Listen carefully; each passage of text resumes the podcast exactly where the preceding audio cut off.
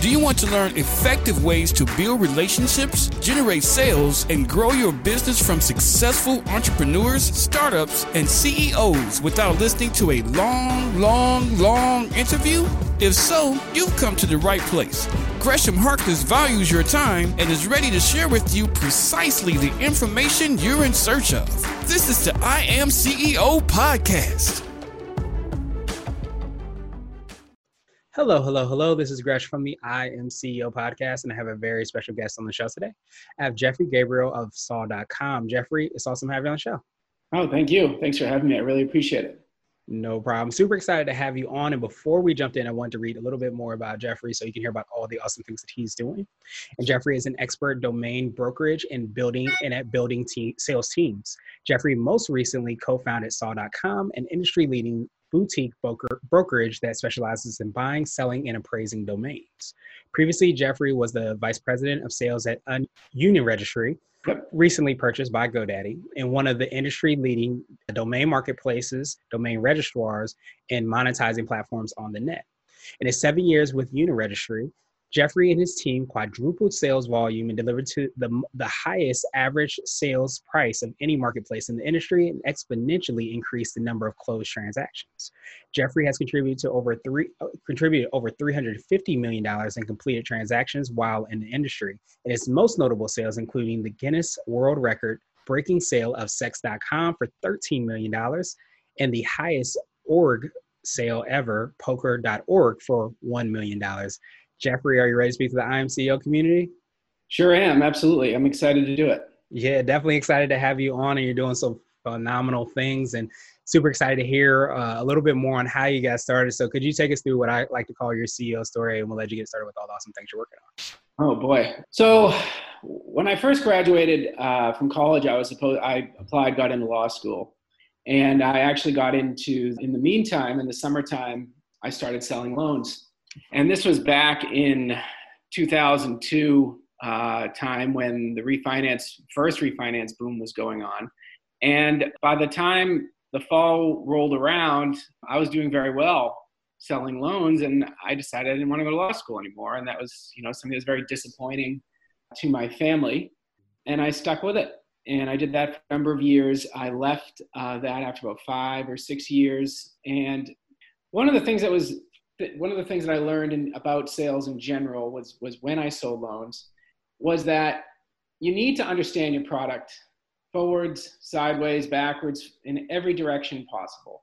And then whomever your suppliers are or those that are supporting you in some way, it's very important to understand their job to the best of your ability as well. And it's frustrating to me now to go out and say go to a a store to purchase a cell phone and the, and the salesperson there knows nothing about the products that they're selling and they're not even taking the time and really surrounding yourself with the resources that are around is what i first learned in, in loans and what i actually did was is i used to there were loans that weren't approved and they used to put them in a pile. This is before a lot of privacy laws came into place. Now they got to lock them up or shred them, but they used to kind of put them in a pile and they put them out in storage because they had to save them for a certain amount of time. And things weren't quite digital yet.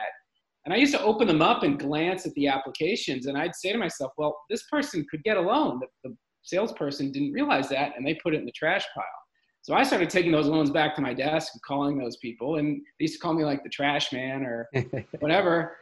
And then people got smart and they started asking me before they threw them in the piles. But like, you know, say, all right, do you want to split this? Do you want to work on this together? And that helped me. And then I left there and I, I thought to myself, I always wanted to start my own business and do my own thing. So I was kind of at a crossroads where I either wanted to start my own business selling loans or try something else. And I decided to sell like an HR staffing software or actually more of like a access to a site.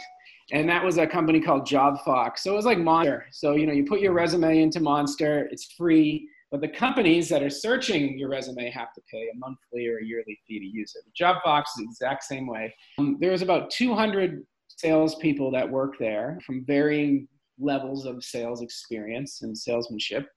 And over the time I was there, I was able to get in the top five of the 200 salespeople. And, and what I realized was, is that again, is, is learning the business, understanding what the problems are that the people that you're trying to sell to have, and being a human being and not a robot and just really just talking to them honestly about their issues, their problems, and then going to meet them face to face because I was in the New England region.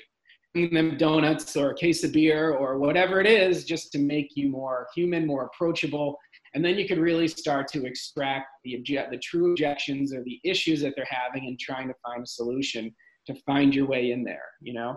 I guess take us through a little bit more about saw.com so we can figure out what we can find there and, and what you feel kind of is like your secret sauce for either yourself or the company and makes it unique. Absolutely. So I think one of the things that makes us totally unique as a business is that the experience that we have. Myself, I've been in the domain business for 10 years. You read off, you know, all these accomplishments that I've made. Well, I'm just one of three other people that sell that I consider equals in, in skill and ability, if not better than myself. I already mentioned Amanda. I have another person I've worked with for close to 10 years, been eight years, is uh, Brooke Hernandez. She's been in the domain business for all that time. She sold tens of millions of dollars worth of domains. And then I work with another gentleman, Robert Wilson. He has sold tens of millions of dollars worth of domains. And, and us coming together, it's a wealth of knowledge. I think the average amount of experience is immense. And I think when clients come, you know, they're, some of our competitors are more of a very quick and transactional style of selling. What we would like to focus on are really two, well, it's three main parts of our business. The first main part of our business is a lot of times in, in this is your entrepreneurial show where you're targeting entrepreneurs is that we work with many entrepreneurs, startups, or companies looking to launch new products or services. So companies will come to us, and this is one of the parts I absolutely love about my job is talking to somebody that is about to launch and they don't know the name of what their business should be and they want particular keywords like they want the word blink or they want the word you know excite or go or something involved in it of some sort of action and then or a technology involved like message or something like that. And we'll go out there and, and hear what their budget is what their plans are who they're targeting and then we can come back with a list of domains from the suppliers that we work with and come to them with some ideas of prices where we can end up on a pricing scale and then even as sometimes we can work with particular sellers who allow the buyer to pay for the domain over a period of time. Could be as much as five years. I mean, it really depends. So that's really exciting. And my the co-founder Amanda, for example, she actually worked with the founder of Jet, which was bought by Walmart. Jet was not the original brand or what they really wanted. The domain they wanted was something else, and that seller and her client couldn't come to terms to make it work. So that was actually a number two that they actually ended up liking more than their first, right? Mm-hmm. And you know that's an exciting thing to see, especially when you get to see the domains on TV. You know, you get to see them being used, you know, in public, or you're someone, one of your friends will call you and say, "Have you ever heard of Jet? I really mm-hmm. like it on that website." oh yeah, I think I've heard of it. so I mean, there's countless of situations like that. That's more one people can truly understand. But you know, this week we have one selling that's going to be a dog food company. You know, that's a subscription-based dog food company that delivers on a weekly basis or a monthly basis food for your dog or whatever, kind of like Chewy, but a little more upper class or more of a you know the better higher end dog food. So that's an exciting part of the job. Uh, the other part of the, the opportunity that we have is we take super premium domains. Like so, right now we're working on ballet.com, cool.com, AI.com, and we're taking those to market and we're calling companies and letting them know that those domains are available for sale and talking about why they're valuable, what they can do for their business, and how they can get them, and you know the ways that they can make offers to make it happen. And then the, the really the third and other major part of our business, and we have about almost 50,000 domain names that are for sale pointed at our website right now with our for sale landers on them saying that the domains are for sale um, is we represent domain investors that own large portfolios and we negotiate and represent them in the process. And what we do is you know we talk to buyers about their budgets. We help them understand why the domain is priced what it's priced for. We provide comparative sales other metrics to help them understand why. And i think that's one of the things that I've realized is a lot of people don't know why domains have such price tags and why they're priced the way they are. And then we can talk about ways that we can make it work for their business because people look at it as this huge expense, you know, when they should really be looking at more like it's an investment. they're investing in their business. They're investing in the marketing of their business. They're investing to make their brand memorable and sticky. And so people come back. And that's an important thing. You know, if you start playing with, you know, base dash ball boston.com, that's a crappy domain name. And if you expect people are going to type it in and come back to you and tell their friends about it, no one's going to remember that, especially if you buy airtime on the radio. You know, if you buy um, other advertising spots, people are just going to type in whatever that service is. And now you're competing like you're a brand new business again. And let's all face it, repeat business is the best business you can get. Sorry, I'm gone off on a little bit of a tangent, but you know, in essence, those are the three main silos of business that, that we have. We're working on another one as we speak, but I can't really tell you more about it. Maybe for our second interview, I can I can get into that. Yeah, I'm definitely looking forward to it. I wanted to switch gears a little bit, and I wanted to ask you for what I call a CEO hack. So this could be like an app, a book, or a habit that you have, but what's something that makes you more effective and efficient?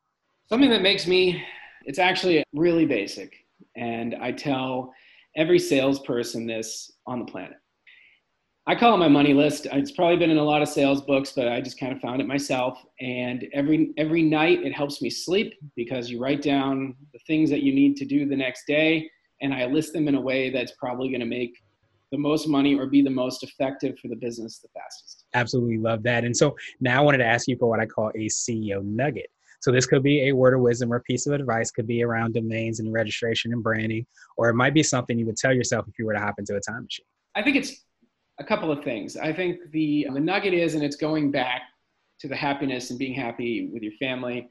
I think in my younger years, and then when things are coming my way now, I look at it and say, wow, if I was 10 years younger, I would certainly act a lot differently about this than I would now.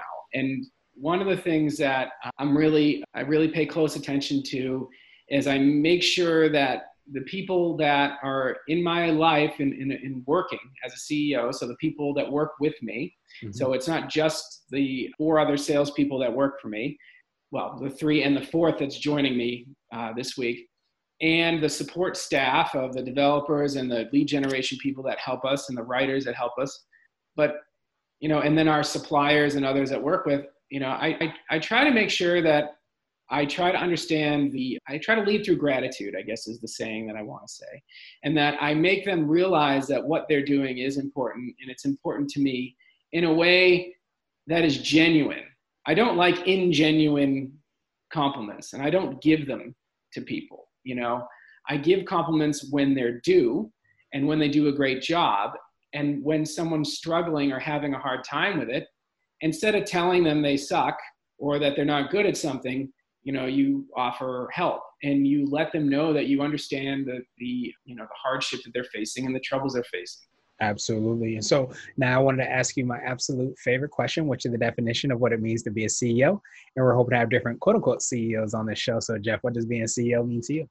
That's a really good question. And actually i, I, I, I was thinking about that because i know you brought up that question before uh, the interview and I think that being a CEO and, and when I was also the vice president at, at Uniregistry is I feel that being in a leadership position that it means responsibility. Jeff, truly appreciate that definition. And I appreciate your time even more. What I wanted to do is pass you the mic, so to speak, just to see if there's anything additional you can let our readers and listeners know. And of course, how best they can get a hold of you and find out about everything awesome you and your team are doing. I think the best way to get a hold of me is the most easy and memorable ways. You can just email sales at saw.com or you can visit us, go to the website, you can call our phone number or make an inquiry on any of the services you want. But if you outline what you saw here, uh, that's fine. I'm happy to answer any questions or, you know, or if I'm not available, have one of our salespeople do it too. So, you know, again, sales at saw.com is, is fine with us. And uh, we look forward to hearing from you. Awesome, awesome, awesome. Well, thank you so much, Jeff. We will have the links and information in the show notes so that everybody can follow up with you. And truly appreciate that that reminder as well too. Is just making sure that we understand exactly what we're doing when we're starting a business. And if you aren't really passionate about it, all the things behind the scenes that you don't see when you see a business, sometimes that can get up with you if you're doing it for the wrong reasons. So I appreciate you for doing it for the right reason and reminding us yeah. of that as well. Uh, I hope you have a great rest of the day. Thank you for listening to the I Am CEO podcast powered by Blue 16 Media. Tune in next time and visit us at imceo.co. I Am CEO is not just a phrase, it's a community. Be sure to follow us on social media and subscribe to our podcast on iTunes, Google Play, and everywhere you listen to podcasts. Subscribe and leave us a five star rating. Grab CEO Gear at www.ceogear.co. This has been the I Am CEO podcast with Gresham Harkless. Thank you for listening.